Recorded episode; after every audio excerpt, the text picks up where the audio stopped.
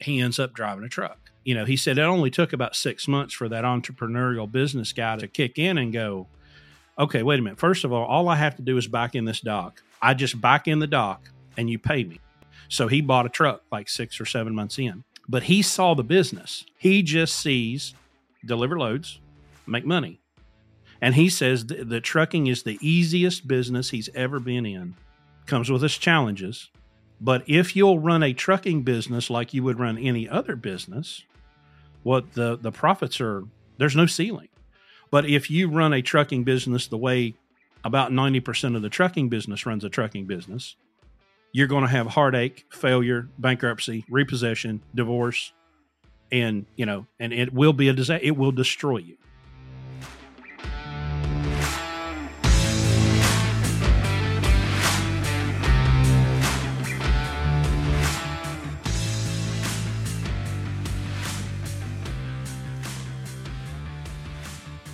And now, Tony, we welcome in podcasting royalty, truck podcasting royalty. It's a real honor, Chris Polk, to have you join us today from Blue Ribbon Podcast. Thank you, sir. Appreciate y'all having me. You bet.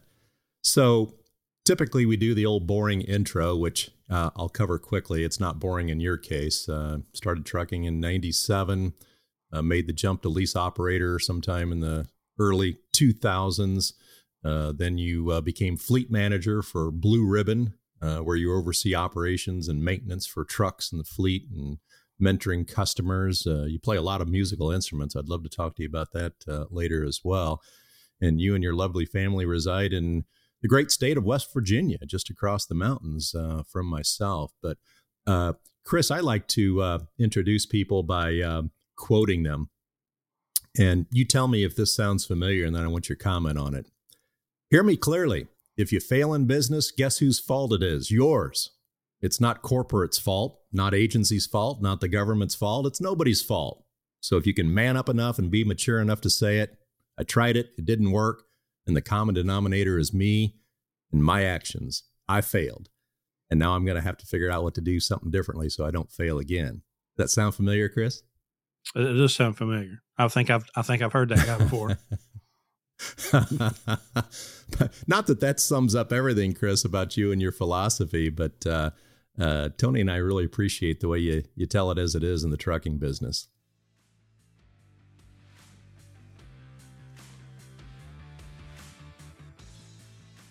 All right, Chris. Uh, first of all, I'd like just to, for you to take a few minutes. Tell us a little bit about you, and um, you know, why do you get into why podcasting? so I, I used, you know, the the, the truckers, uh, the truckers connection was always the radio, and, and, back in the day it was AM radio, and then this miracle happened around 2004. We got satellite radio, and um, I I started listening to a show out of Alabama called Rick and Bubba, and it was basically five guys. They're just buddies, and they do this show, and they just have a good time, and they're just talking and so I had this kind of fascination with radio. And at the same time, I recognized podcasting is the ultimate free speech. It's the ultimate um, way to provide value to someone at no cost, you know? And so there came a point where I believed that the only way I was going to increase my income as a truck driver was to own a truck. I don't believe that anymore, but at that time I did. Mm-hmm. So I thought, okay, well, I've got to be an owner operator. How do I do this? And I researched all I could and I talked to everybody I could. And I ended up leasing a truck. And I found that, boy, if I would have known that before, this would be that much easier. So I go through until I end up at Landstar. And uh, it was 2015, I believe. And I said, okay, I've got some experience and having walked through some of these doors that I had to kick open because there was nobody saying, "Oh, well, here's how you do it." And I thought, okay, right. well, I'll do this. So I've literally Googled how do you podcast, and I figured out how to record an audio file, upload it to a website, get it syndicated to iTunes, and the American Truck Driver podcast was born. I did it, you know, which I learned really hard that working full time and doing a podcast uh, is hard. It's difficult, and you forget. And then you, you're driving down the road, and you have all these great ideas, and you don't write them down, and you forget about. It. Then it's time to it's time to podcast. You and you hit record, and you just sit there and you stare at the microphone. And you have nothing to say. So my my podcasting was very very sporadic, and then but I did chronicle the ups and downs from when I started and how I started and how I was doing, and then when I failed in 2017, my business failed. And I did a few more episodes throughout that time, and I explained what had happened. And when I met Larry, um, you know, my life turned uh, pretty hard, you know, one way, and and I got to the point where he's such an amazing storyteller, and he's got this unbelievable history of all the different things that he's done. And when I first came to him, he and I were lonely drivers. We'd get on the phone and talk for hours and hours and hours and hours. And I thought, somebody's got to hear these stories because I'm I'm as much educated as I am entertained. Well, that's podcasting, edu- education mm-hmm. and entertainment. So I finally cajoled him into let's record a podcast and let's tell your story. And the first time we tried to do it, he was in Laredo in a thunderstorm. That didn't work. And we tried it again. so finally, we got this thing recorded. And I'm like, okay, there it was. And he always says he was never he he had never listened to a podcast until he was on one. And so we record that one and we're like, okay, well, that wasn't hard. So let's do another one. And I think we did one on fuel taxes or what, you know, a couple hot topics. Well, all of a sudden, the phone starts ringing with really good drivers who were interested in learning what we had to teach. And so my my desire in the beginning with podcasting was to teach and at least give someone a leg up or a step ahead if they wanted to try to come down this owner operator path. And then it became the best recruiting tool that we could have ever developed. And of course, we weren't smart enough to, to even realize that until the phone started ringing. We're like, holy crap, this is a recruiting yep. tool and, and has been. And, you know, and so we've refined it over time until here we are today. So where did Larry come from? Lord have mercy. Uh, well, they broke the mold um, on that one. Um, Larry's from Kentucky, Lexington, Kentucky. His dad was a parts manager at a Chevrolet dealership. Maybe it's Pontiac dealership. Uh, he's real specific about that stuff. And uh, so naturally, Larry went to work for the parts department. Well, in the late 70s, early 80s, he made a name for himself uh, going in and fixing uh, parts, service, and body shops in the late 70s and early 80s when we had high inflation and nobody was buying new cars. And so you had these dealership uh, managers that were looking at this thing that they were required to have, but they didn't know anything about parts, service, and body shop. Well, now they got to figure out how to make it money. Mm-hmm. So Larry was the fixer, would would bounce around from dealership to dealership, going in and making their parts, service, and body shop profitable. At the same time, he is chasing his passion of photography and over 30 years grew himself into you know one of the the, mo- the highest paid and biggest photographers in the state of Kentucky. And his mother uh, had always worked in a dry cleaner, and so at one point he opened a dry cleaner for her, which ended up being four locations. So he has this incredibly rich history in business since 1977. Mm-hmm. When he retires from photography and is sitting around with nothing better to do, he ends up driving a truck. And you know, he said it only took about six months for that entrepreneurial business guy to stick in to kick in and go, okay, wait a minute. First of all, all I have to do is back in this dock and deliver load and you'll pay me. I don't have to have yellow pages ads. I don't have to do marketing. I don't have to do cold calls. I just back in the dock and you pay me. And of course, they're like, well, yes, that's absolutely how this happened. So he bought a truck like six or seven months in. We still have that truck. Um, but he saw the business where I'm old school trucker, you know, mm-hmm. chrome and big hoods. He couldn't give a shit less about any of that stuff. He don't care about mm-hmm. chrome. He don't care about you, you, know the history, Smokey and the Bandit. He couldn't care less. He just sees deliver loads, make money, and he says th- the trucking is the easiest business he's ever been in. Comes with its challenges, but if you'll run a trucking business like you would run any other business, what the the profits are there's no ceiling. But if you run a trucking business the way about 90% of the trucking business runs a trucking business, you're going to have heartache, failure, bankruptcy, repossession, divorce, and you know, and it will be a disaster. It will destroy you. So his passion for business, and he has the heart of a teacher. He he don't need to do this. He's made his money in his life. He's almost seventy years old. Um, but he does this because he wants to. He wants to. He loves to watch the growth. It's almost like raising kids. He mm-hmm. loves to watch that growth, and and how people when they get it, and then they turn around and they start acting like business people. I mean that that's that's his absolute passion, and and it is mine too. Um, but that's kind of where that's the both of us converged. He was so frustrated with truck drivers. Um, when I came along, he was getting ready to sell it all and quit. He was like, "The hell with this! I'm I'm done dealing with these idiots mm-hmm. and these morons and these people that they don't want to learn anything. They don't want to listen. They're narcissistic, self-centered, spoiled brats. I'm out." And then I came along and reinvigorated his desire, and we, you know, we we kind of picked everything back up and, and started building. Well, Chris, let me tell you, I've listened to several of y'all's podcasts. I like the combination of the two of you guys and how you guys do blend well together. And I'll tell you, the thing I like the most is the passion. Uh, y- you don't care what the hell the people are on the other end, who they are.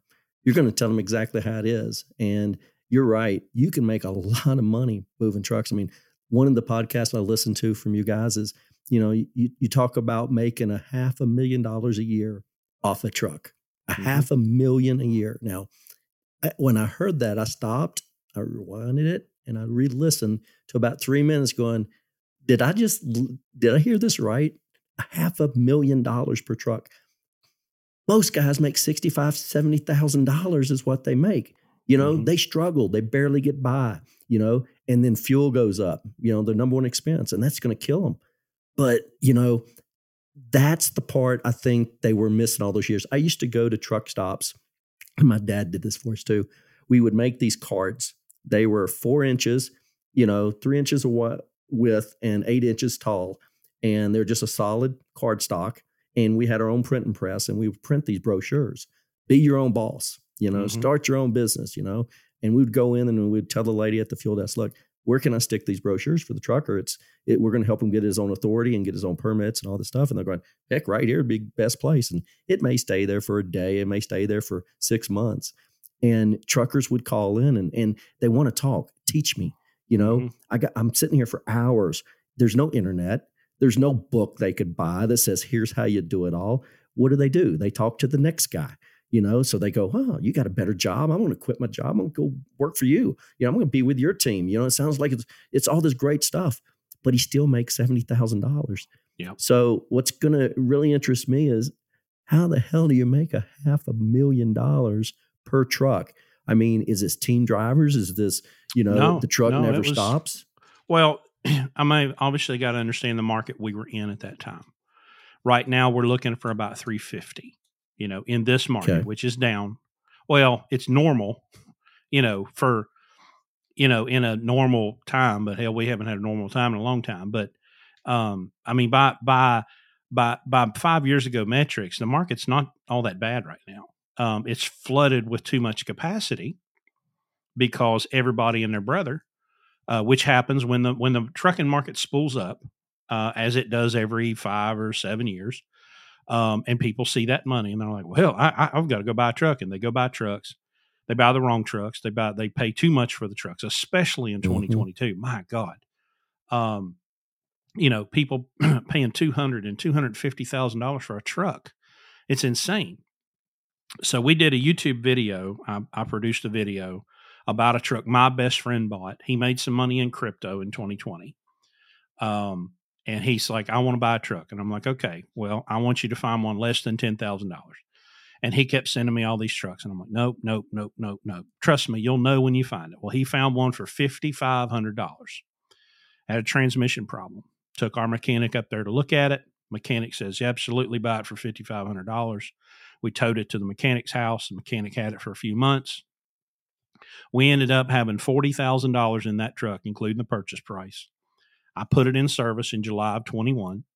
And in July of 22, I ran a 12 month numbers on it. It was $450,000 gross, $315,000 net to the truck, you know, after Landstar took mm-hmm. their percentage. Uh, the driver made 90, Zeke made 45, and we made 48. There's a $180,000 profit. So if one person would have owned it and drove it and managed it, they would have mm-hmm. netted taxable income $180,000 in 12 months. Now, do I expect the truck in 2023 to do 450? No, probably 375, 400, you know, if we work it. But one of the big things that we do is we work the trucks. We see, Larry calls it the Landstar Early Retirement Program. Okay. So you have your typical company driver, it's driving 3,000 miles a week and they know that there's money. They don't really completely understand how the market works, but they know there's money out there in owning a truck. And they're like, well, hell, if I owned the truck, I wouldn't have to deal with this person and this person and this person and this person and all these people that they hate. So they go to Lone Mountain or wherever and they get a truck and, you know, and, and they do the math kind of and they're like well i'm sure i can i can pay a $2500 a month truck note so they get the truck and they come to landstar well Here's the thing about Landstar Landstar is not going to push you. If you don't work, they're not going to call you and ask you where you are. Um, mm-hmm. Only if you keep their trailer idle for more than 10 days, they don't care. So if you do the average, which the Landstar BCO average is 1.7 loads a week, because there's mm-hmm. nobody telling them what to do. And so if they want to go home, they just go home. By God, it's my truck. I'll do what the hell I want to do and I'll go home uh, or they sit around waiting for four dollar a mile freight that's not coming. Right. Uh, we do five loads a week, so we utilize these trucks 120, 130, 140,000 miles a year. Um, but everybody's making money, you know, and that's what we're out here to do. We're out here to, to earn a profit. We're out here to deliver a profit to Landstar, to deliver a profit to Blue Ribbon, to deliver a profit uh, to the truck owner and to provide the driver with an opportunity to learn this lunatic way of, of, of doing business that, that we do, the master class, so that in 18 months they can turn the key off on our truck, get into their own truck, turn the key on, do everything that they did yesterday for us, now they do it for themselves, but now they know how to do accounting. They know what their fuel mileage is. They know what their fuel cost percentage of revenue is. They know what their maintenance cost is. They know how to pay their taxes. They know how to do bookkeeping and accounting. Uh, they know better than to walk in the accountant's office with a shoebox and dump it on their desk and run like hell. You know, mm-hmm. we're teaching people how to run legitimate, sustainable, successful businesses. Well, truckers need that, man. They, you know, they they try, they try, and I, and let me tell you, there's there's a lot of damn good truckers out there that they work their ass off. They they work on that truck. They keep that truck moving. You know, I've watched guys go millions and millions and millions of miles in a truck. You know, and they baby that thing. That is everything to them. You know, but the complicated part is you got all these rules, you got the regulations, you know, the states have enough trouble on their own understanding wait a minute, you just came from this state and now you're coming to our state. The rules are different. It's like, mm-hmm. how can you go to a guy that's, you know, that is educated, you know, he's smart, uh, you know, he, he can do a lot of stuff, but now you're throwing at him all these years of regulations that, you know, we, that uh, I'm, I've been in this stuff for 33 years and you know, I learn stuff every day of things that, you know, I didn't know that regulations had that. Mm-hmm. And so how, how can you make money, deal with the regulations, you know, drive safe, don't, don't cheat your logs, you know, you know, drive the hours you should, get your rest, but keep them trucks moving to make money. I mean, and that's the thing. I don't, so many of them, they give up so quick because number one, money. Mm-hmm. You know, most of them, you know, they get out there, they get started, they go buy that new truck, they get that insurance, they find that broker, whoever's going to give them the loads, and or they go to Landstar or somebody and say, "Come on, let, let let's make some money," but they don't understand what they're getting into, and mm-hmm. and to give Landstar some credit, they got a lot of they got a lot of drivers, they got a lot of trucks, they push a lot of freight through there, but it is they it's the stars, it's those guys out there that work their butt off, but do it smart you know turn down a load because you know it doesn't make sense to take the next one don't just take it and and say i'll figure out when i get there you know figure it out before you get there you know mm-hmm. think a mm-hmm. little ahead i love the episodes and stuff that you guys have that you talk about fuel Okay. And how much the trucking industry spends. It's the number one expense for a trucking company is fuel. No matter, mm-hmm. you know, maybe it's the Tesla truck next. But the thing is, you know, the the fuel cost is is crazy out there. And I've watched it go from, you know, a dollar twenty, you know, a gallon uh, to four or five, six dollars a gallon. And it's like through my life, I'm like, how? How did this happen? And then you start realizing the MPG these guys get and how how much money they have to spend on this. And it's like, this is ridiculous. Uh, we we created a website called fuelsurchargeindex.org. And it was created to help the drivers and fleets and even the shippers understand transparency. You know, here's a route that you took, here's every truck stop on that route Here's what their fuel price was that day. So this should be what your surcharge is based off because that's your route, you know? Mm-hmm. And people, you can, as being a driver, that's the one thing that I know you guys cannot predict is the fuel. You know, right. you cannot predict how much fuel. Sorry about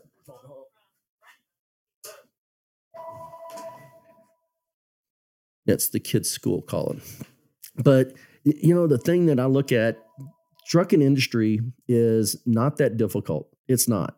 If you go to the right team and you work with the right group that's going to educate you and show you the right ways and how to track your MPG, how to track your fuel, you know, how to look at things because it, you know, two months, three months down the road, you do your your IFTA and you file your tax. Say, well, heck, why am I only getting five miles to the gallon this quarter?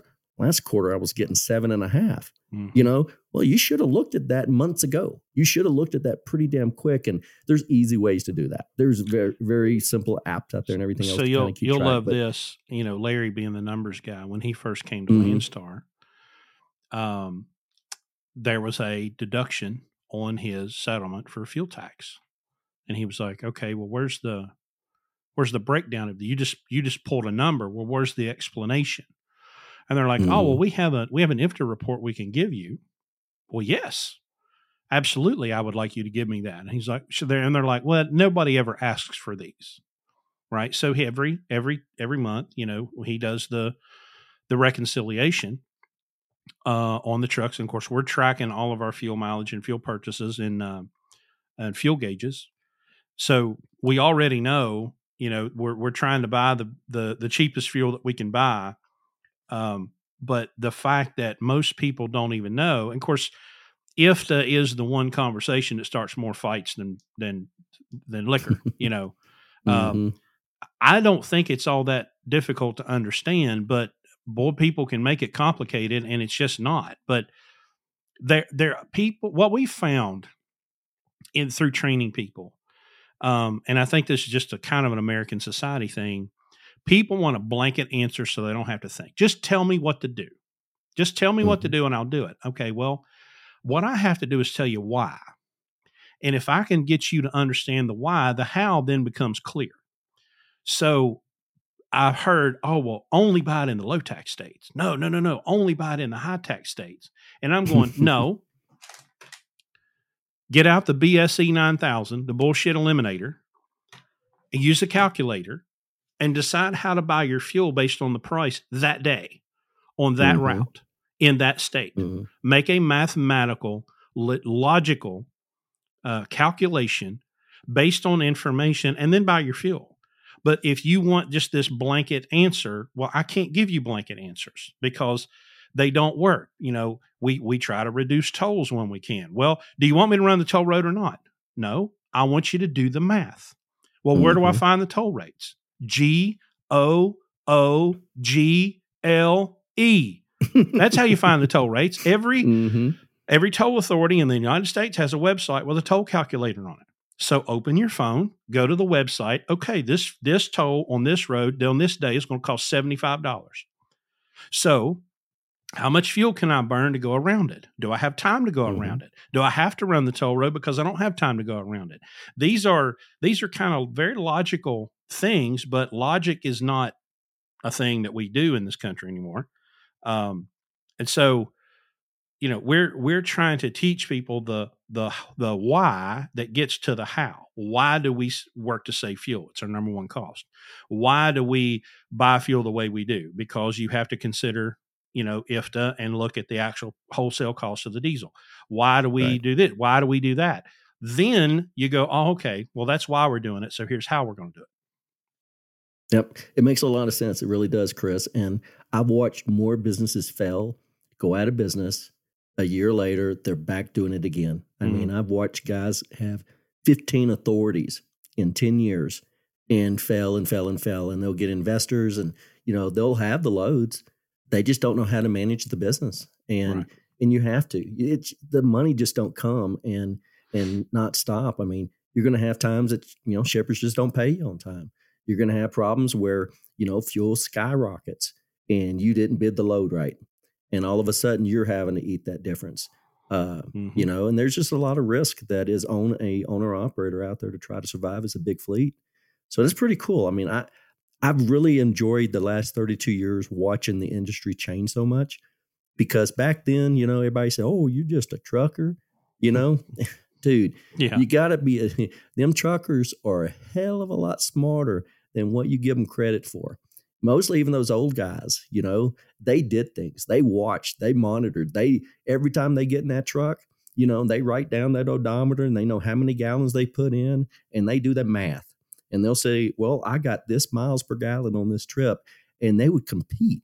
They will Mhm. actually go out there and say, "Hey buddy, what did you get last time on yours?" Well, man, I'm up to 7 miles of the gallon. How the hell did you do that?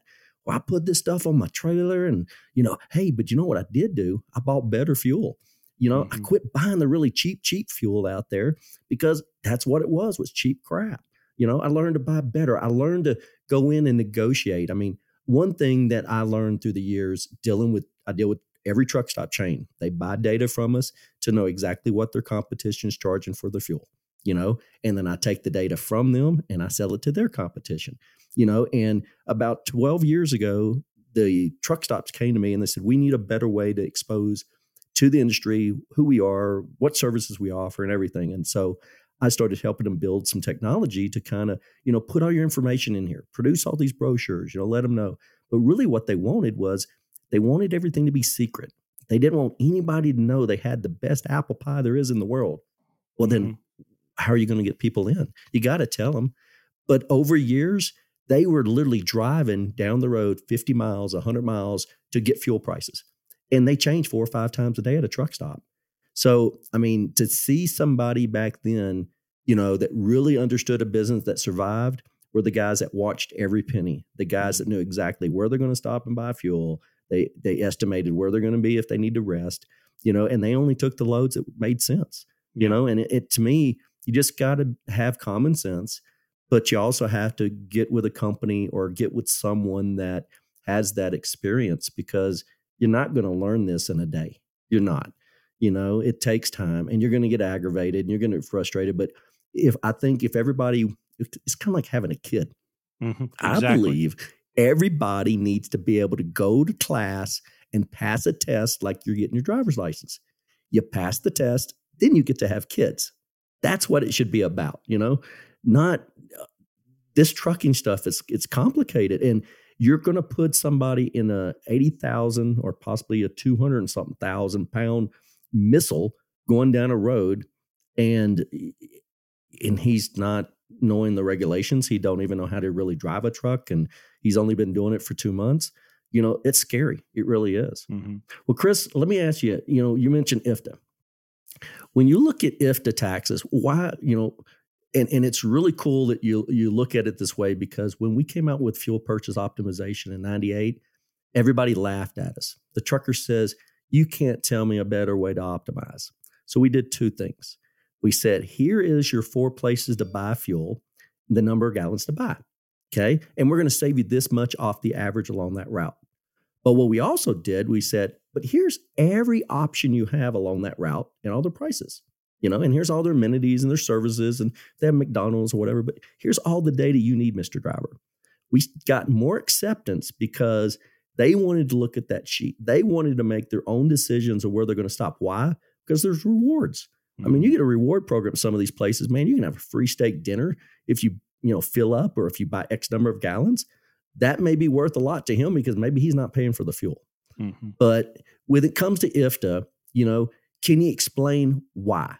why is it that you know I should take the state tax rate away and look at the true cost of fuel? Why is that important? Why you know why not just buy the the right. cheapest tax rate? Well, you have to start with understanding that IFTA is is kind of like your your withholdings on your paycheck, right? And of course, we have people that that want the government to take more from them every week, so they get a big fat check back in April. Um, you know, given the the government interest free loans, but all you're doing at the pump is is is paying into the fund. That's that's all you're doing. But if you don't like Pennsylvania's what is it, seventy four cent now fuel tax, don't drive in Pennsylvania. That's the only way you can avoid it. That the paying at the pump has nothing to do with paying that tax. So we always show an example of, we'll show two examples. We'll show, uh, excuse me, Erie, Pennsylvania on I 90, and we'll show Kingsville, Ohio on I 90. And they're not mm-hmm. 20 miles apart, but Ohio has like a 35 cent tax and Pennsylvania has a 74 cent tax. And I'll show that almost, not every, but almost every case, the actual wholesale cost of the diesel in Pennsylvania is lower than it is in Ohio, even though Pennsylvania has a 74 cent tax. But people don't, they don't take the time to understand that if you drive in Pennsylvania, you owe for every gallon you burn, not mile you drive, every gallon you burn in that state. So if you drive 300 miles in the state of Pennsylvania and you're getting six miles per gallon, you owe them for 50 gallons times 0.74. I can still remember when I was a little kid, um, I would see big trucks that had, you know, 16 license plates on the front of them. You know, yep. they were cab overs and had all these license plates. Well, now I understand that the reason for that is because you had to buy a fuel permit in every state and they'd want you to get a plate. And then if you drove through West Virginia, well, you had to stop and buy enough fuel in West Virginia to pay that tax for whatever um, gallons that you were going to burn while you were there. And so I have said that IFTA is pretty much the only thing government has ever done where they didn't make something worse. Because now we just pay into the fund when we get fuel and they do the return quarterly. And of course, Landstar does it monthly, but you know the the the return is done quarterly. They take the miles you drive, divide it by your fuel mileage or the number of gallons that you bought.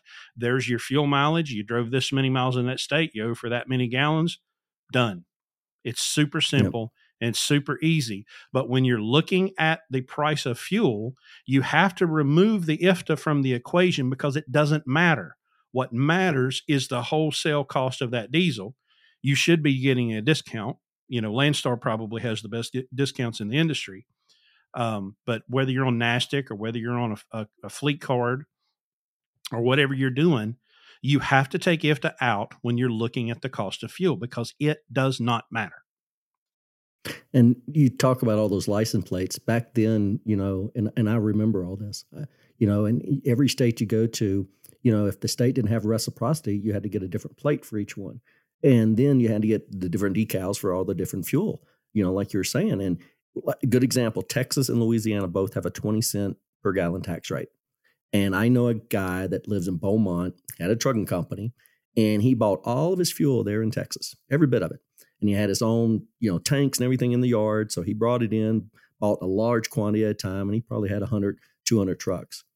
But every single quarter, okay, he showed a huge credit of tens of thousands of dollars that Texas owed him back.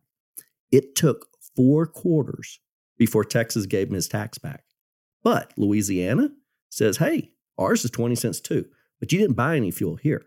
But you burned all these gallons, so you owe us mm-hmm. $10,000, $15,000, whatever it is.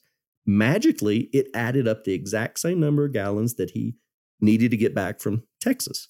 But Texas held on to that money for a long time. But you have to pay them. So for four quarters, at $15,000 per quarter, they had to pay Louisiana and wait for Texas to give them back that one quarter. It was a disaster. Mm-hmm. And so when IFTA came along and then IRP, it was how can we simplify this? How can we go out there and have one tax return? And I'll tell you, we used to sit there with calculators uh, and add up everything. We used to take the IFTA returns, put them into and the different state returns, put them into uh, uh, an actual dot matrix printer, and we wrote a program that filled in the blanks for us in the end. But I mean, we used typewriters, and that's how we filled out these things because you can't read all the handwriting all the time, and you know, so we and then states got sophisticated where they want to scan them in now. It just got to the point where you file 50 something returns like that across North America and you're waiting for half of them to send you money back. If IFTA says, no, you're going to send me one check for the balance. So, you know, if I owe you money here, the state owes you money back, it averages itself out. And you're right. At the end of the day, what did you pay for fuel? That's what matters. Do you want to put, you want to save money today? Heck, you know, this is how you do it. You want to save money at the end. You don't want a big IFTA bill at the end of the quarter. Do what some drivers do. Make sure you pay all your IFTA tax. But guess what? You're going to spend thousands of dollars more than you would have. Yep. People don't they don't understand and it's complicated. We Pro Miles has a fuel purchase optimization module we've had since 98. You have IDSC which is a TMW suite product that they've got out there that uh, does optimizations well, but I don't think they have that many customers left on it. And there's a Manhattan. That's it. That's the only true optimizers out on the market.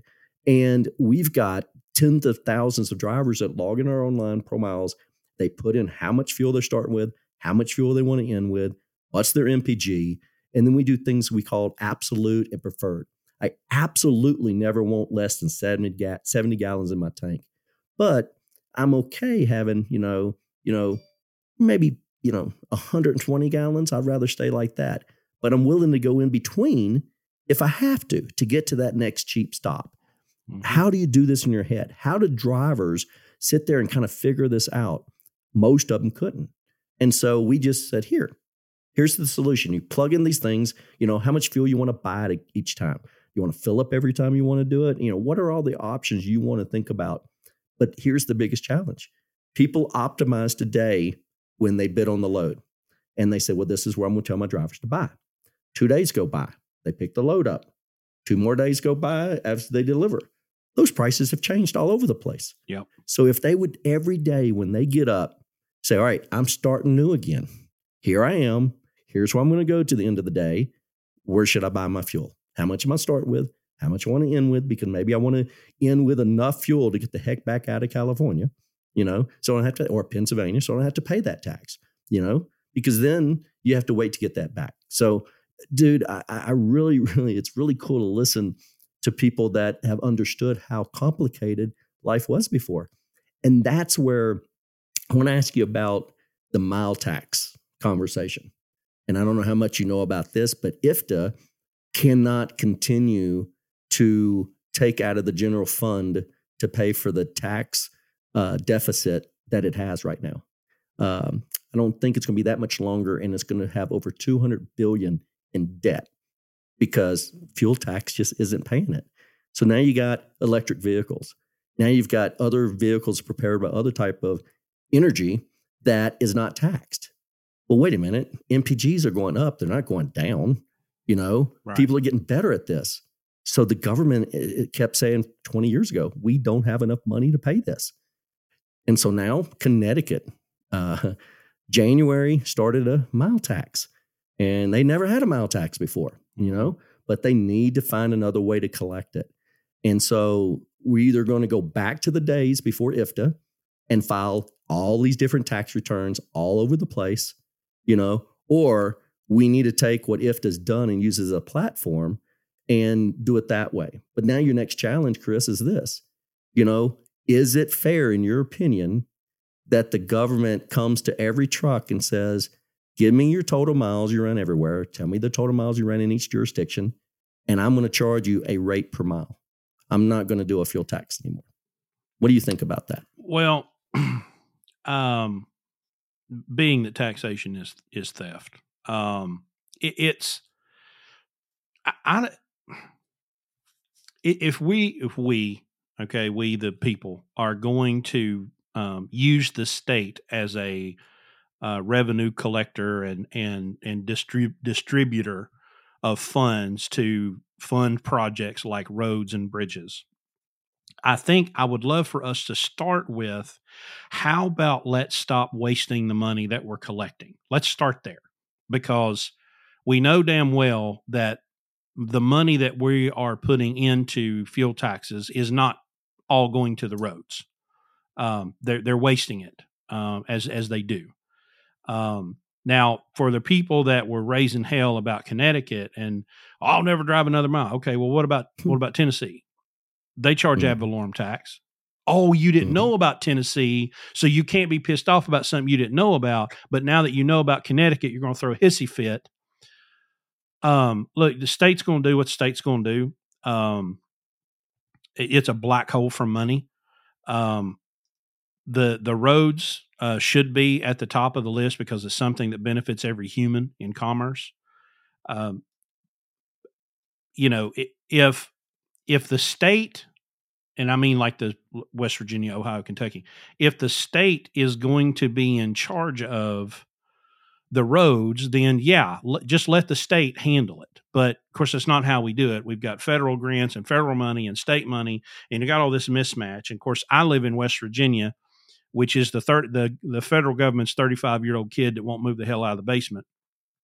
Um, so everything we do here, I mean, my God, everything in the state has Robert C. Byrd's name on it because he was the pork king.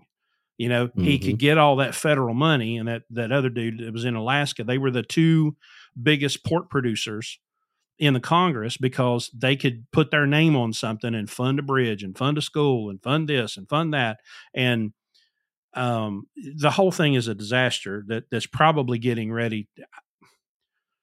Without going too far down the rabbit hole here, but I, I do want to say this out loud. I don't think that in five to 10 years anything's going to look the way it does right now. And I don't think the state is going to exist as the way that it does right now. So, I'm not a doom and gloom guy. Let me be very clear about that. Uh, I'm very optimistic about the future.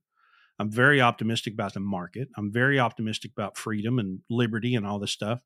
Uh, but the market innovations that are happening right now concerning, you know, currency and uh, and all this stuff, it, I just don't know that it's going to matter. They're going to waste the money. They're never going to have enough money they're going to figure out new and creative ways to try to take it from us. So, is it fair? Hell no, it's never fair, and it's not ever going to be fair.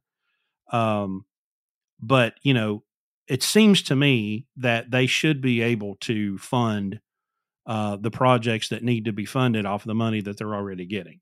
But you know, like I said, the market innovations with with more vehicles getting better fuel mileage, which creates less taxes, now we have an interesting. I, I would love to hear you talk about this. We have an interesting problem. I guess you could call it here at Landstar. If you get more than like nine miles per gallon when Landstar mm-hmm. calculates your fuel mileage, they will put you down to four and a half. Mm-hmm. Well, we've got like Steve Crone, for example, um, has a lifetime average on his truck way over 10 miles per gallon.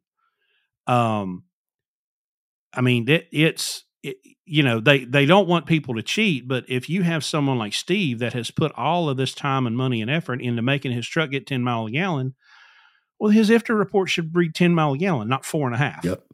Um, yep. and it's been a challenge, you know. But as these trucks are getting better and better fuel mileage, um, you, you know, you can't just you can't just penalize us and say, oh well, I mean, yeah, I know you got nine miles a gallon, but too bad we're going to charge you for four and a half. No, no, no, no, no, no. No, we're not going to do that. That's yeah. is the government pushing them to do that because they no. or they just want to do that because they don't want to get in trouble. No, what happens is when you file an IFTA return, you file it with totals. So basically, you're saying, here's what my total fleet has done. Mm. You divide up the total miles by the total amount of fuel. So you got these guys that are getting, you know, they they getting three miles to the gallon. Why? Well, they're not turning in the, or they're turning way too many receipts and they're not turning any trips, any miles. They're missing something. Something isn't adding up. But that three miles to the gallon is going to take that guy with 10. You get enough of them, it's going to drive it down. And so when you look at an IFTA return and say, well, I'm paying it based on a 6.2 miles per gallon because that's what my fleet gets. Those guys at nine miles to the gallon should go in and say, no, recalculate that tax summary using my MPG, not your fleet's MPG. I know that's what you're paying it off of, but why am I being penalized? Because I bought a better truck. I spent a lot more money on a truck. So there's less fuel that has to be bought. But now you're telling me I got to pay more tax than I should? More, Mm-hmm. this doesn't make any sense. But what happens is you do the math, you add up, if you generate it by each vehicle and you add it all up, it doesn't add up correctly. Why? Because you're only talking a couple of decimal places. And so, because of that, it will never add up properly. And so, to a fleet's benefit, they go, well, if I'm paying four miles to the gallon, uh, then guess what? That's what I'm going to charge you with. And that's what you're going to be penalized with. And so, that's when I would suggest that you have a conversation with Landstar, with whoever the carrier is, and say, look, you know, this is what I'm getting. I would like to, you know, and show them that you understand what's happening. And you'll be surprised how many fleets will actually recalculate it based on that unit's MPG, mostly if they've got a high unit. Why? Because what did you just do for the rest of the fleet? You brought their MPG up hmm because you had a high MPG. You've helped all those other trucks and all those other guys that had other, older trucks or trucks that didn't get good as good gas mileage. You're helping them, but you're being the one penalized. Yeah. And when you have an organization or, an, or a trucking company that's made up of so many owner operators, it's hard. I know it's so difficult for a Landstar or any of these large fleets that you mentioned to be able to satisfy every owner operator because, you know, some's going to win, some's going to lose. That's why you got to be smart. If you're going to lease your truck on to a company and you're going to give them a piece of what you're generating of the money, then in my opinion, it's a business deal. You have a business relationship with that company. And if their relationship with you is going to cost you money, it's not beneficial. Change. Right. Go to another trucking company that will, but just learn, understand. But there's nobody in the federal government that says you must do this. No, it's all up to the fleet on how they calculate it. Now, to be fair to the fleet, yeah, I'm paying based on this MPG. But wait a minute, you know, you got to throw a little bit more into this than just saying that's what I have to pay. So that's what you're going to be calculated by. And that's how they get away with it because the government says it's okay. Yeah. Now, let me ask you something else. Um, you talk a lot about fuel efficiency and all that, and we've talked a little bit about electric trucks. What do you think about an electric truck? I think they're cool. Um, I, I, my, uh, we went to Gatlinburg a couple months ago for a volleyball tournament, and I spent two days walking around Dollywood with a guy friend who's who's in the EV charging business, and he educated me a lot. You know, there was some stuff that I was I needed to be corrected on. Uh, he took me for a ride in his Tesla. Wow, what a machine! Mm-hmm. I mean, what a just unbelievably fascinating machine that thing is. Um, I, however, am I'm not I'm not cool with EVs uh, when you consider the environmental damage that's that's created through mining to get you know what we're going to have to have to create all these batteries. Um, so Mhm. I'm not. I don't believe them for a second when they say we're doing this for the environment. I don't. I think that's a load of crap. I don't think it has anything to do with the environment. Um, I think that I think that trucks, electric trucks, can be, um, uh, they they can be useful and they can be practical in certain applications. I don't Mhm. think they're practical for over the road. I think they they would be practical in a hub and spoke. I think they would be practical in distribution point to distribution point. You know, two three hundred miles and back. Um, but I am I'm really long on on blockchain and what the potential it could do to completely rewrite everything that we're doing. You know, I interviewed a guy, gosh, I don't know, three or four years ago. It was a broker in um, Toledo, and he said, "I will not retire as a broker." He said the the broker model's over. We just nobody just kn- they don't just don't know it yet. Hmm. So if blockchain does what I think it's going to do, I could be wrong. I'm okay with that.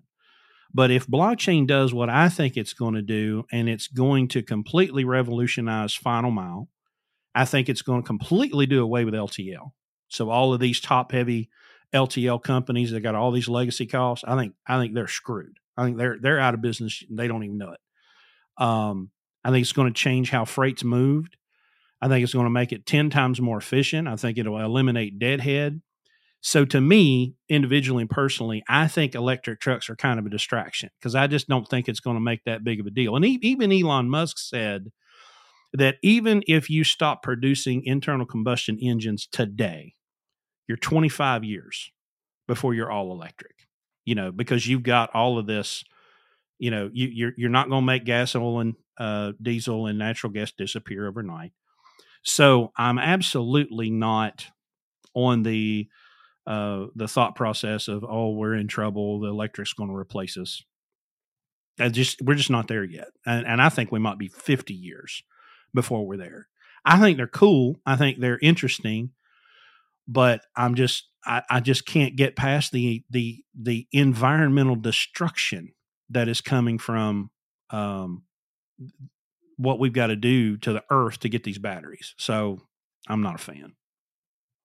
Yeah, well, I'm with you on the. Uh, they are cool because uh, my daughter has an M3, and I'll tell you when the first time I sat in her car and she says, "Dad, hold on, watch," and she just punches it, and it's got you know four motors on it. You know, each wheel it's all wheel drive, and that sucker went so fast. Within a couple of seconds, we were doing over sixty, and it's like I have never in my life rode in a car that had that much G force or whatever mm-hmm. that is that pushes you back. I mean, it's like it scared the shit out of me. And then it scared me even more because I knew that she's out there driving this car, you know, and relying on this car to do things for her.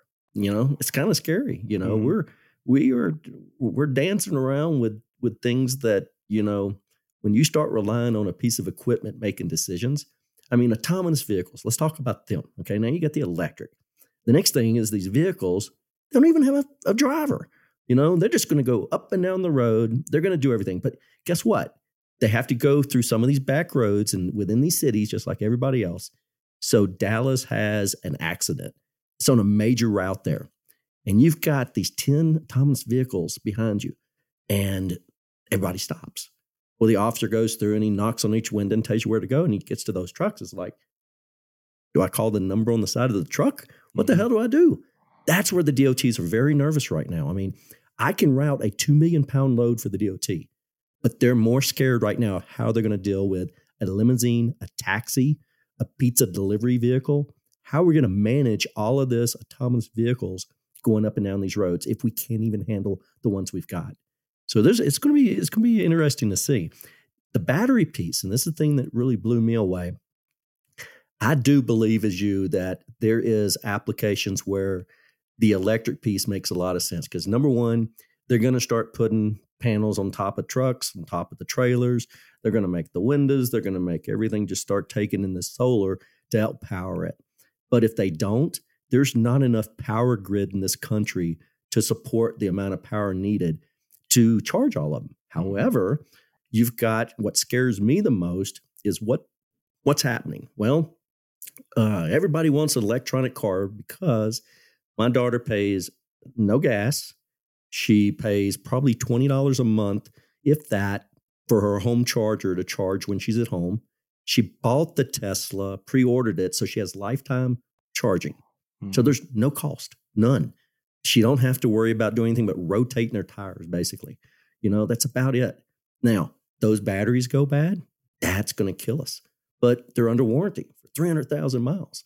Well let's see if they last okay? Because mm-hmm. that's the part that scares me is those batteries go bad and somebody's got to come up with 20 or 30000 dollars to replace them but yeah. in certain as- aspects i think that electric truck going between 250 300 miles you know, you get to the next place, you pull it in, you plug it up, you take the trailer off, another truck grabs it, he brings it on.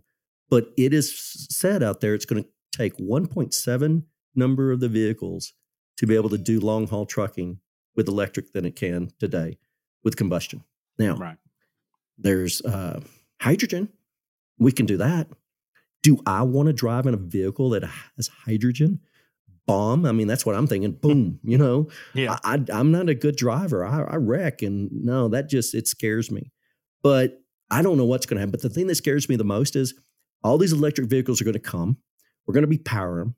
The solar flares from the the sun's going to come, kill our grid. We have no power. So now you have all these vehicles sitting there that can't move. Okay. Then you've got all the vehicles left that all the people that are pretty smart will take and put their trucks up, put their cars up, and all that stuff and hide them as long as they can. But then they're going to go, hey, I can go get gas. But guess what? The demand's different.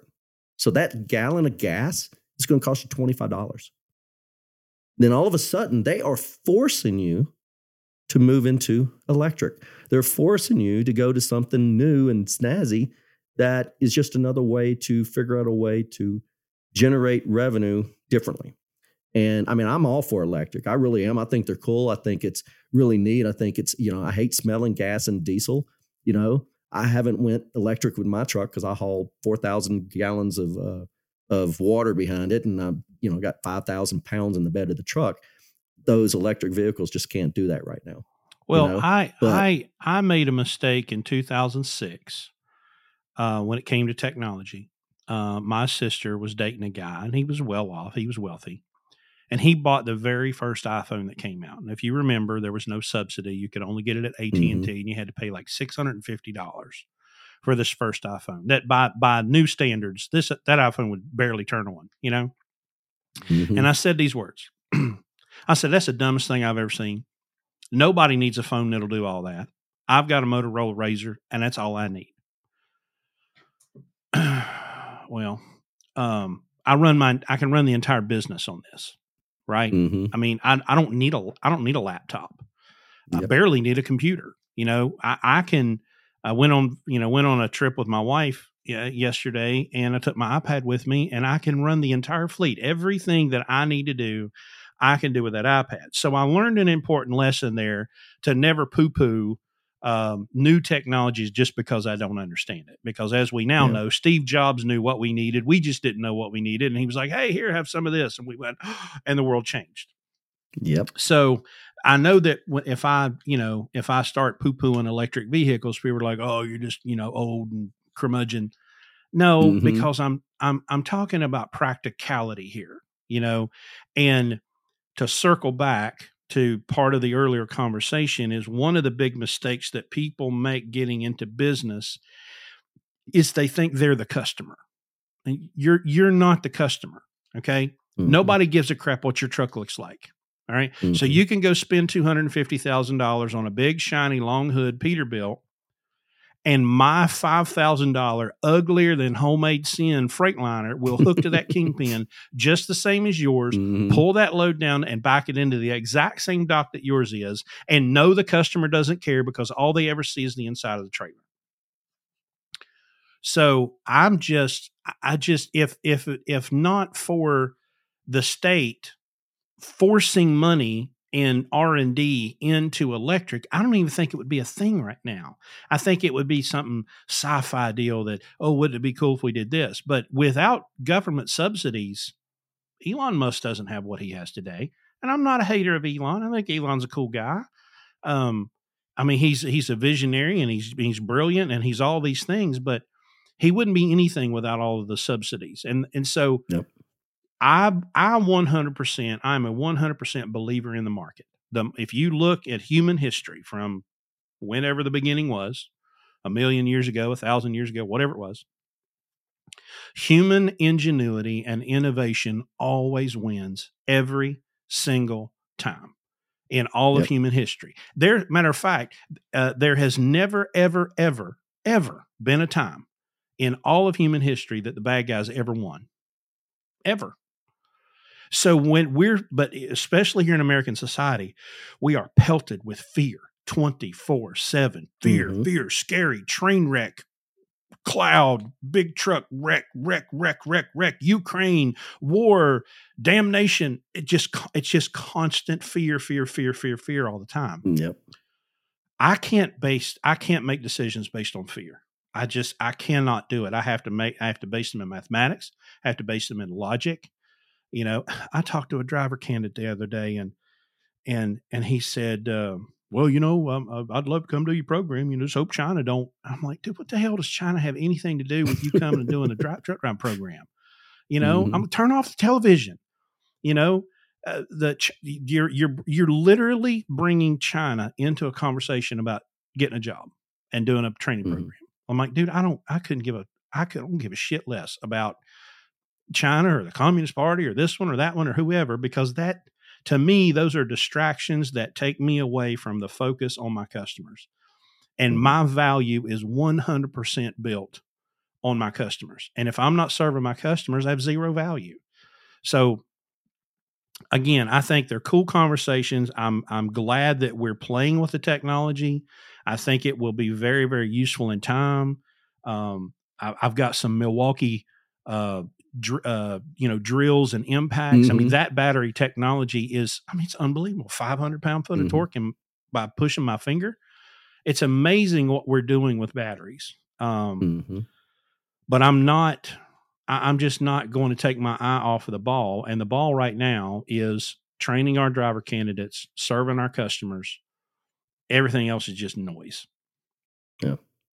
Well, we got to keep things moving. And talking about that, I mean, truck navigation. Routing. Oh God, help me. Let, let's let's let's talk about you know that. I mean, and, and, keep in mind here, and you don't have to hold things back. I, you know, I've been doing mapping and routing for 32 years, and every day I realize how outdated, inaccurate the information that we collect and we manage, and how dangerous it is for drivers to rely on this information to get from point A to point B. But what scares me even more is drivers that listen to a navigation, you know, whatever it is, and they literally go off the cliff. Mm-hmm. They they do not care what the sign is looking them in the face saying, you know, this height is only this big or trucks can't come through, you know. I got a big truck with a circle line through it. I mean, duh, you know.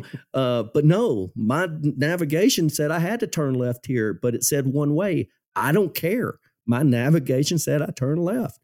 Yep. And so, what's your experience and your and your thoughts about navigation systems? Well, everybody here in the blue part, the Blue Ribbon program learns very early on that if the words my GPS said come out of your mouth, you better hang on because you're getting an ass chewing like you've never received before. But I'm going to go a little bit philosophical on you again here for a moment. The problem is not the technology. The problem is not the routing. The problem's not the mapping data. The problem's not the road signs. The problem is the appeal to authority. It's a logical fallacy. I've got a slide in one of our presentations that's got a it's like a, a referee at the football game and he's blowing his whistle. Mm-hmm. And and he says, "We have a logical fallacy on the field. You are appealing to an authority uh, that that is uh, perceived as an infallible expert. Okay, Rand McNally's not an expert. Uh, Garmin's not an expert. Hell, Google's not an expert. You are the professional truck driver in charge of operating that vehicle. Now, I came from a time when none of that existed. I had a paper mm-hmm. map. I had a CB radio. I didn't have a cell phone. You know, break 19, Anybody ever heard of this place? How do you get in here? Well, you know, anybody got directions to this place or call the customer. Um, but the it's not just that they don't know how to read a map. That's a problem. Uh, even mm-hmm. had one of my guys came from a very large company to us. He was a trainer, senior trainer. God help us. And on the first load, I sent him, you know, to Pittsburgh. And I said, "Hey man, you got some hazmat on here, so you can't run the turnpike because of the tunnels." So I'm I've got my phone in my hand, and I'm going, "Okay, well you need to turn here and turn here and turn here and turn here." Silence. Just and I just got that feeling, and I said, "Hey buddy, do you know how to read a map?" He goes, "Oh no, we weren't allowed to have maps." That's not a BS story. I've confirmed it with other mm-hmm. people. New drivers, we are not allowed to have maps. Well, why? Why would you not allow them to have maps? Because you want mm-hmm. them to be blind, blind, mindless robots that will do whatever the hell they're told and never ask any mm-hmm. questions. Just do what the box on the dash tells you. Mm-hmm. And I mean, yeah, there's some intellectual laziness there. Like you said, if it says no trucks, set the brakes. You mm-hmm. know, if it says 12 2 and you're 13 6, set the brakes and call somebody you mm-hmm. know, but just continuing to drive until you have a convertible is not an mm-hmm. option. you know. But dude, I'm I've watched people. They'll follow that damn GPS to the bottom of the river and wonder why they're wet. Well, hell, I don't I don't know how I got here. I mean, I'm Hmm. awful wet, you know. And so I love again. I love technology. I used a GPS as a guide, as a as a tool, as a as a reminder, you know. But I build the route.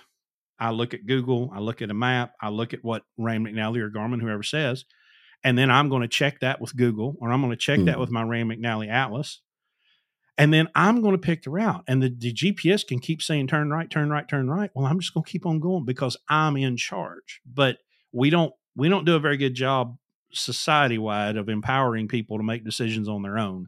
Um, you know, it's well, you better do what I told you because I'm the authority. And if you if you do anything different than that, matter of fact, this same guy that came from this company told us that one time he he was stuck in traffic somewhere. The road was shut down.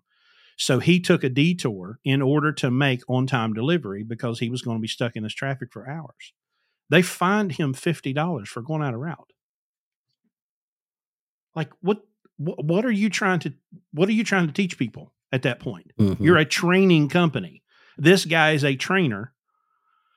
So I'm about to get in another rabbit hole, but again, I love technology. I think Mhm. I, I always wonder why Google hasn't gotten into. I mean, can you imagine if Google just took all the truck data and put it in their stuff? Rand McNally would be out of business in 30 minutes. Yep. You know, well, but for whatever what reason, they don't. we partner with Google.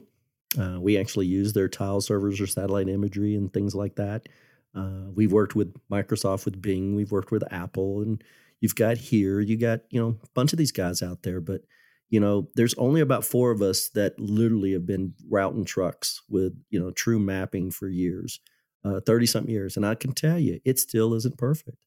It's a guidance. It's it's to get you where you're going. It's to give you suggestions, and it's difficult to drive a truck and try to figure out where to go and where to turn. And I tell you, these navigation systems they come in handy, Mhm. but it's kind of like your wife sitting next to you. There's sometimes you just don't listen. You know, you just don't. You know, because if you did, you know what's going to happen, and so you deal with the consequences later. And it's like, yeah, but baby, if I would have listened to you, I would have got in trouble because there was a cop right behind me they didn't know about. But all right, you know, the Federal Motor Carrier Safety Administration and the CVSA came out with this thing. It's called, you know, Universal ID. Now, we had a podcast that uh, I think it went out last week. Uh, maybe it's going out this week about it. Where we had a conversation with them, and the big thing is what's going on is CVSA is the guys that handle enforcement. They're the guys out there that you know are going to pull you over, you know, look at your truck and see what you're doing right or wrong. Their key is is today they look at the side of your truck, they get a DOT number, they type in that number, and they pull back this the trucking company. But what they really want to know is which truck in that trucking company is that truck. And there's a reason. It's not that I think in some ways people are going, oh, you just want to know everything about me. You want to know who my driver is. You want to know all my personal information. You know, you're you're you're you're digging for stuff that you shouldn't even need. No, what they're trying to do is they're looking at technology going, well, if all these trucks could talk to each other as it's going down the road, like this truck knew there was a problem, you know, coming from the other direction, somehow tell that other truck there's a problem going ahead and and let them know before they even get there. You know, let's let these things kind of talk to each other. So their thought is if all of these pieces of equipment, these trucks, you just send out a beacon, just boop, boop, this is who I am, this is who I am. And all it says is here's a number, a VIN number. Let's just use that. This is a VIN number.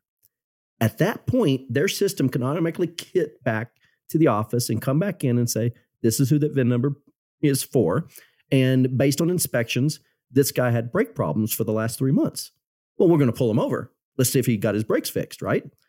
Versus going, well, let's just pull somebody over, pull up your DOT number, and let's just start this merry game of uh, inspecting you. And and oh, I'm so sorry, you're just inspected ten miles behind, and I can't grab their inspection report. I can't go by that, so you're going to have to wait another twenty minutes with me. So I can walk around and, and and give you time that you don't have to wait for this. So to them, it was let's come out with a universal ID for every piece of equipment, which you could say is a VIN number. And all I care about is which truck that is and what company it is and who owns it. That's it. That's all they want to know. Now, the federal government stepped in and said, wait, wait, you know, if we do that, we want all this extra with it too. And that's when things kind of got crazy. The, a lot of drivers came out and said, This is wrong. We're not going to do this. You're not, you know, I know that officer would really love to know who's driving that truck. But again, I think you're crossing a line here. This is not what we're looking at. So CVSA is really trying to find a way to say, if I'm going these rural routes, these back roads, and there's 10 trucks, by the time I type the first truck in, those 10 trucks are gone. And one of those trucks was a guy that is about to kill somebody because he's out of his hours. He's always out of hours, but nobody's ever busted him. That small percentage of those bad drivers out there is what they're trying to catch. So, what do you think about that? What do you think about the government wanting to know what truck in your fleet it really is? Do you care? Does that matter to you? Do you think they're crossing a line? there is a line between, you know, basic constitutional Fourth Amendment protections, right to privacy, and being in, you know, uh, being in service, you know, being uh, operating commercially.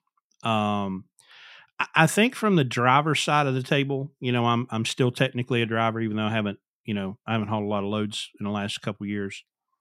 Um, from the driver's side of the table, I'm going to tell you that I have been inspected three times in 11 years, and my fleet probably sees four inspections a year. And you know these guys, these these trucks are running, you know, 120,000 miles a piece. So, um, one of the issues here is I think there's a false sense of security uh, about who's being inspected and how often.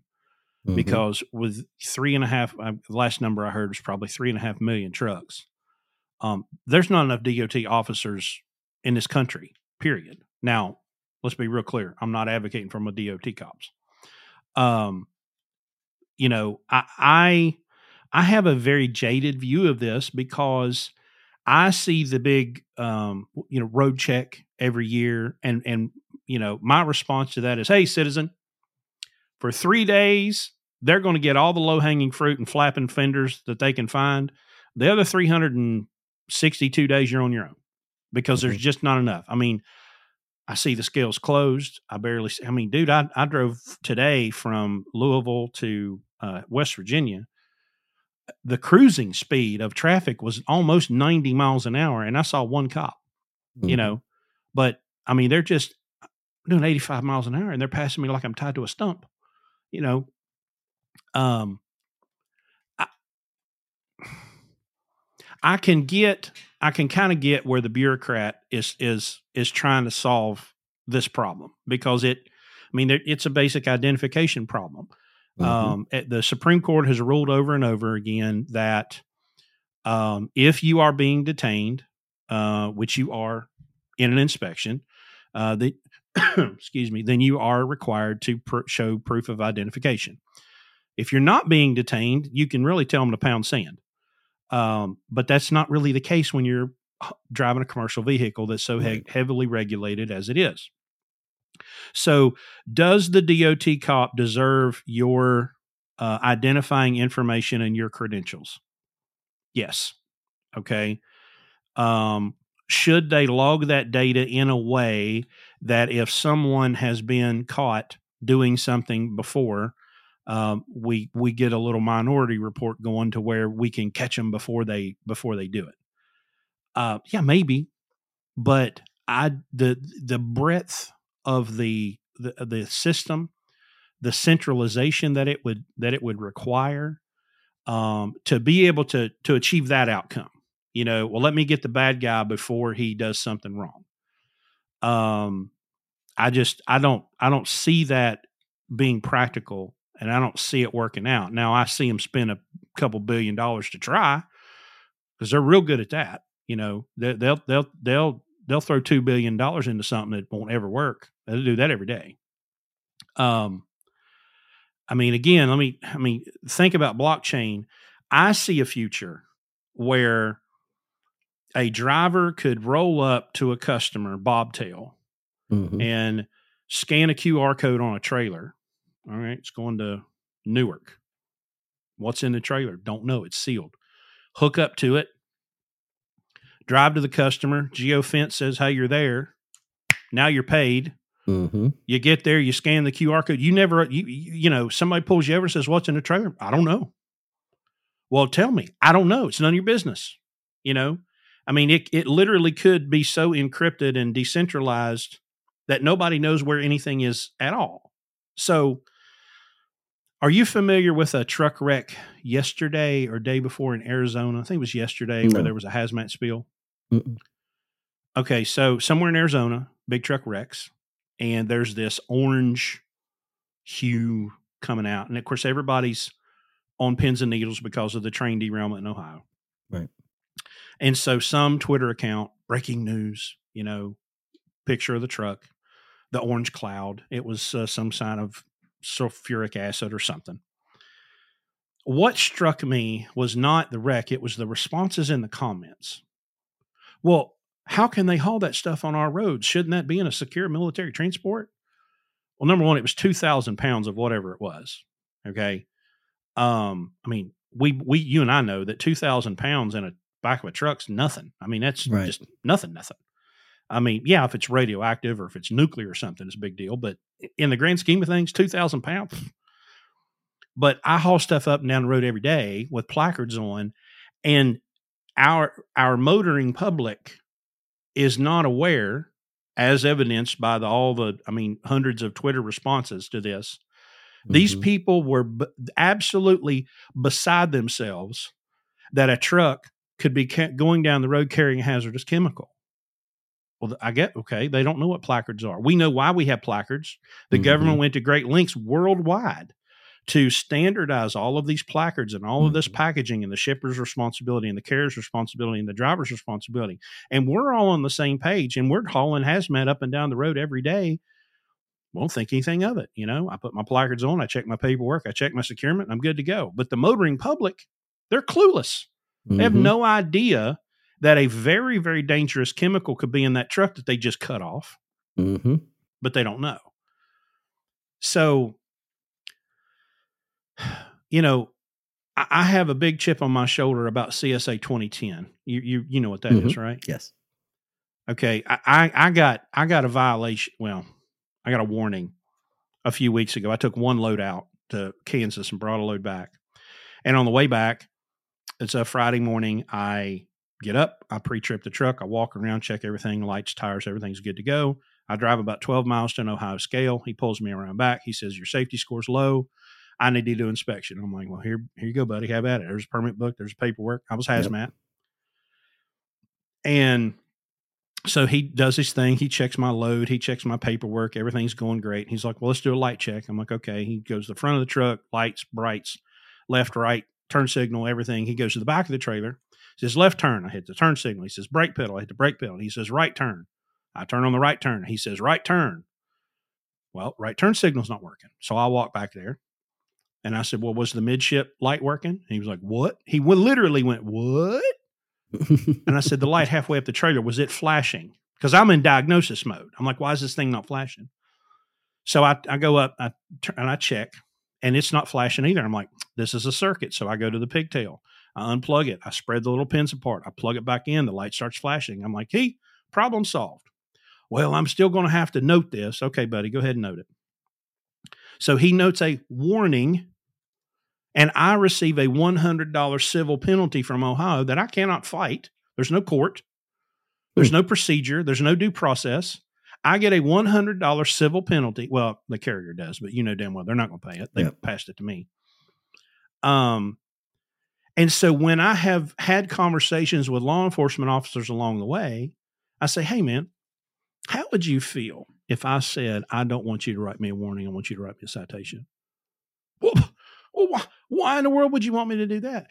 Because I can go to court, I can pay Mhm. the fine, the judge will wipe the violation away, and there's no points. But because of CSA 2010, you give me a warning that I can't fight in court, and it Mhm. stays with me until it runs its course. I see CSA, here's my conspirator, my tinfoil. I see CSA 2010 as a way for big corporations to violate expensive guys like me that won't turn the key on for less than 75 cents a mile violate me out of the industry so you can bring the guy in for 25 or 30 cent a mile. Well, he has no CSA points because he's brand new.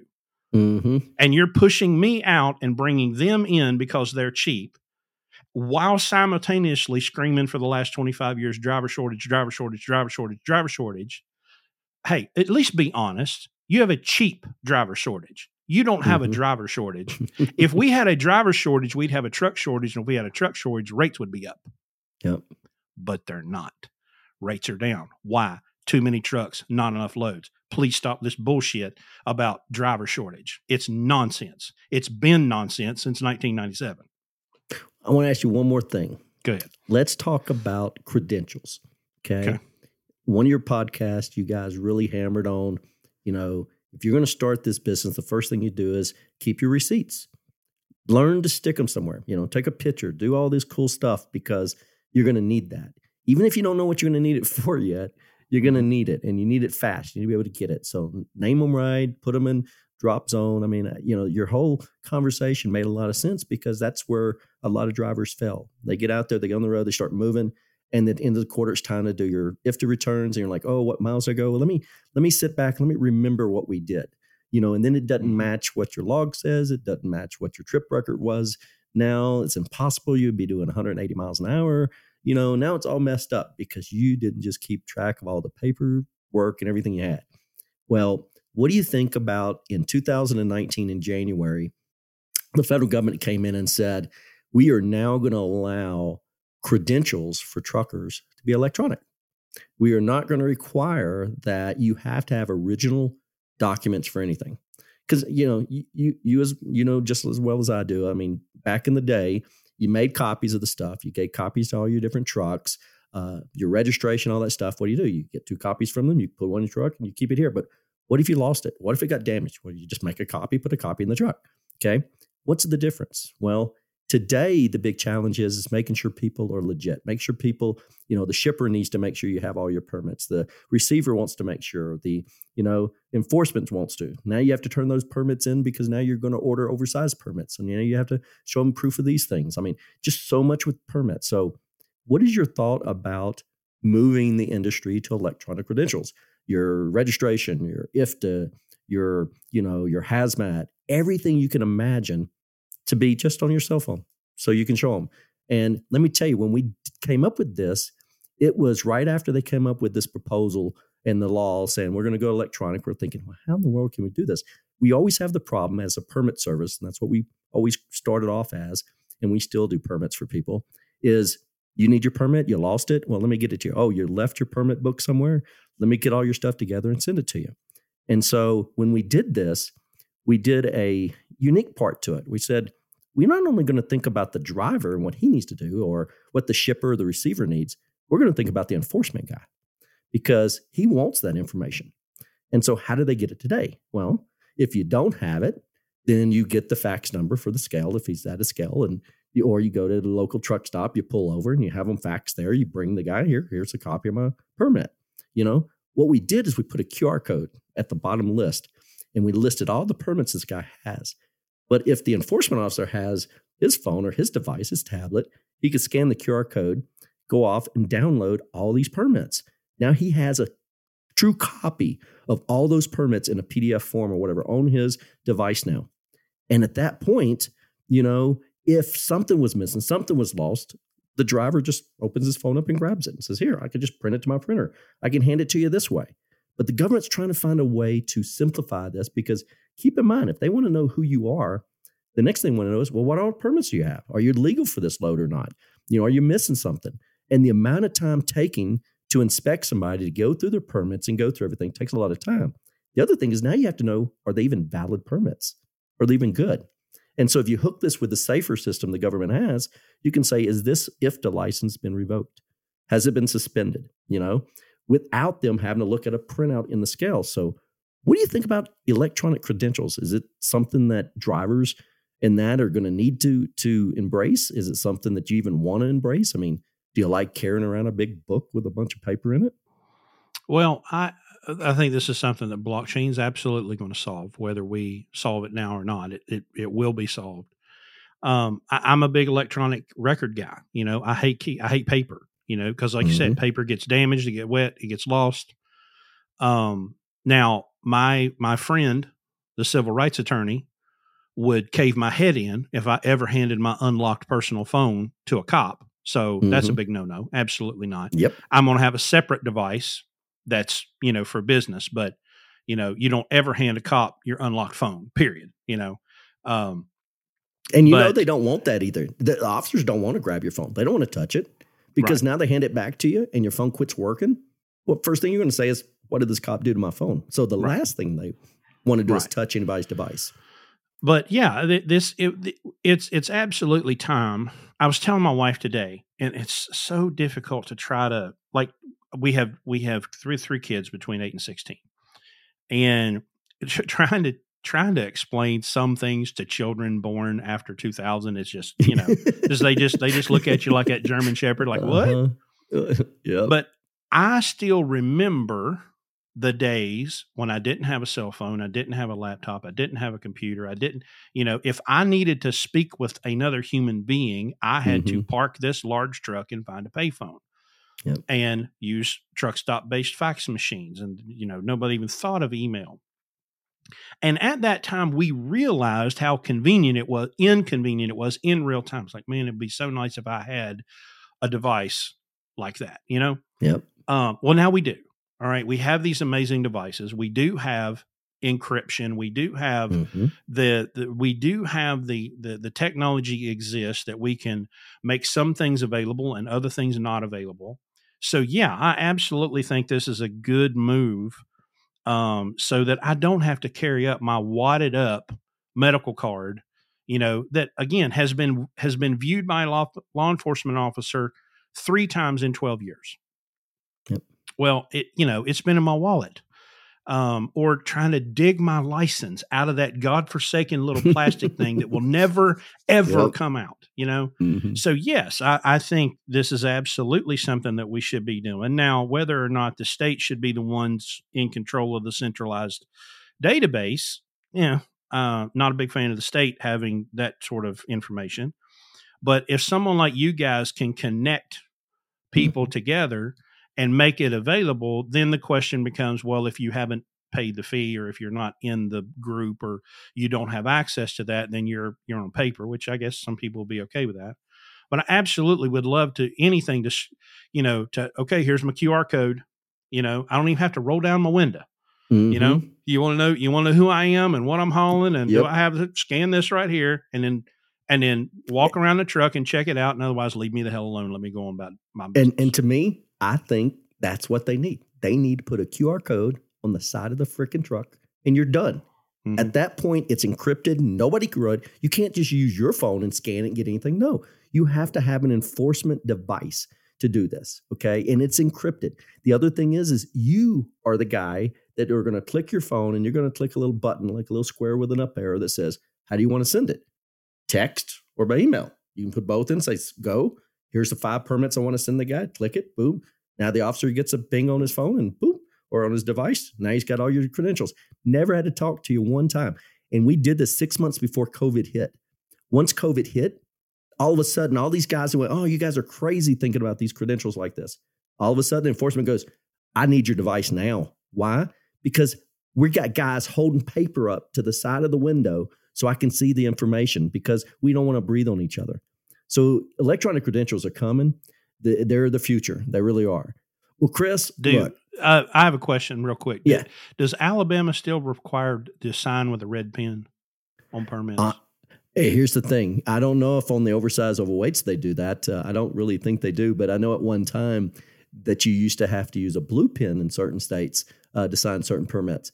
But now all those permits can be copied um, and yeah. sent by fax and stuff like that, and which very few people use fax anymore. But you know they come in black and white sometimes. Um, but they're trying to get things better because you know today in today's society, it doesn't take a 12 year old too much time to create his own you know report card if he's uh, if he's got a few minutes and he can jump on his laptop before his dad gets home. I uh, So listen. I, I can testify that a 16 year old in 1992 could do it too. But I'm not. Gonna, I'm not. I'm not going to confirm or deny anything. I'm just saying that that it could it happened back then. well, we, we we won't get in touch with your dad and let him know after all these years because if he's like my dad, he'll still whoop your ass now. What you lied to me? Mm-hmm. Right. Back? Now you get ten times the spanking because of what you did wrong.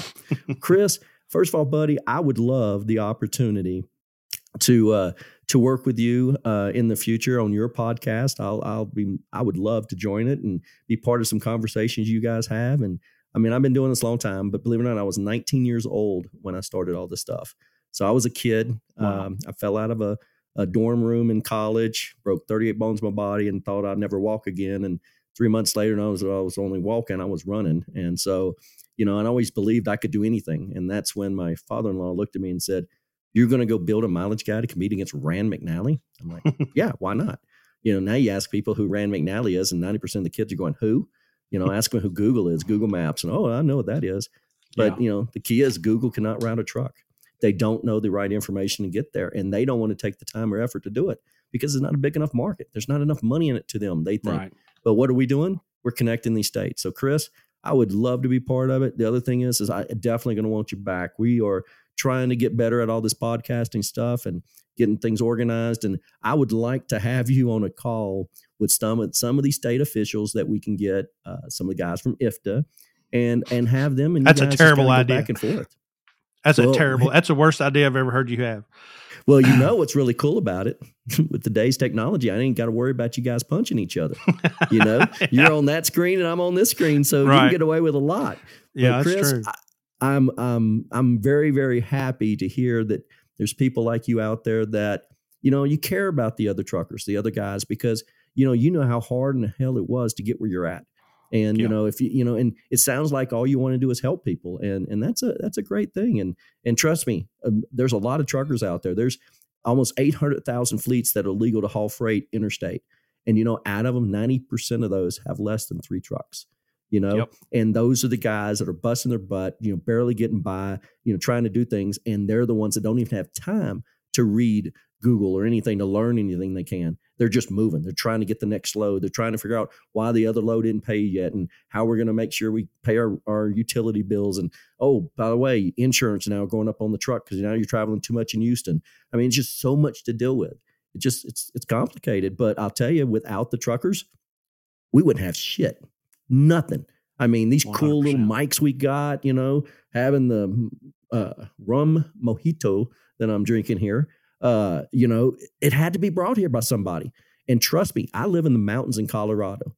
And when the snow comes and things shut down and you don't have your toilet paper still it's a problem.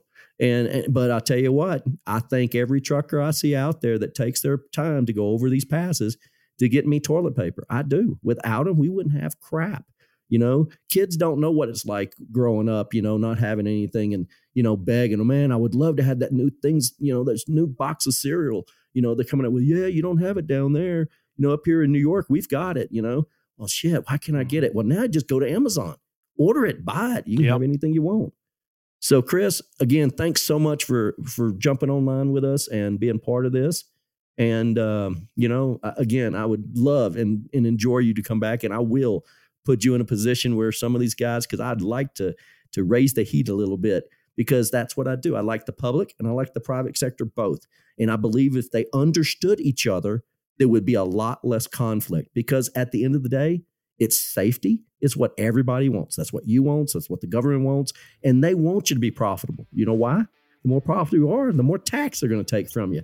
So they want you to be profitable. They know we have problems parking trucks. They know we have issues and they're trying to work on some of them but at the same time we got a lot of shit to do we got to keep that freight moving no matter if there's a covid or not you got to move freight so chris I I appreciate you, my friend, and thanks a lot for jumping on this evening with us. Absolutely. Had a good time. Thank you for having me.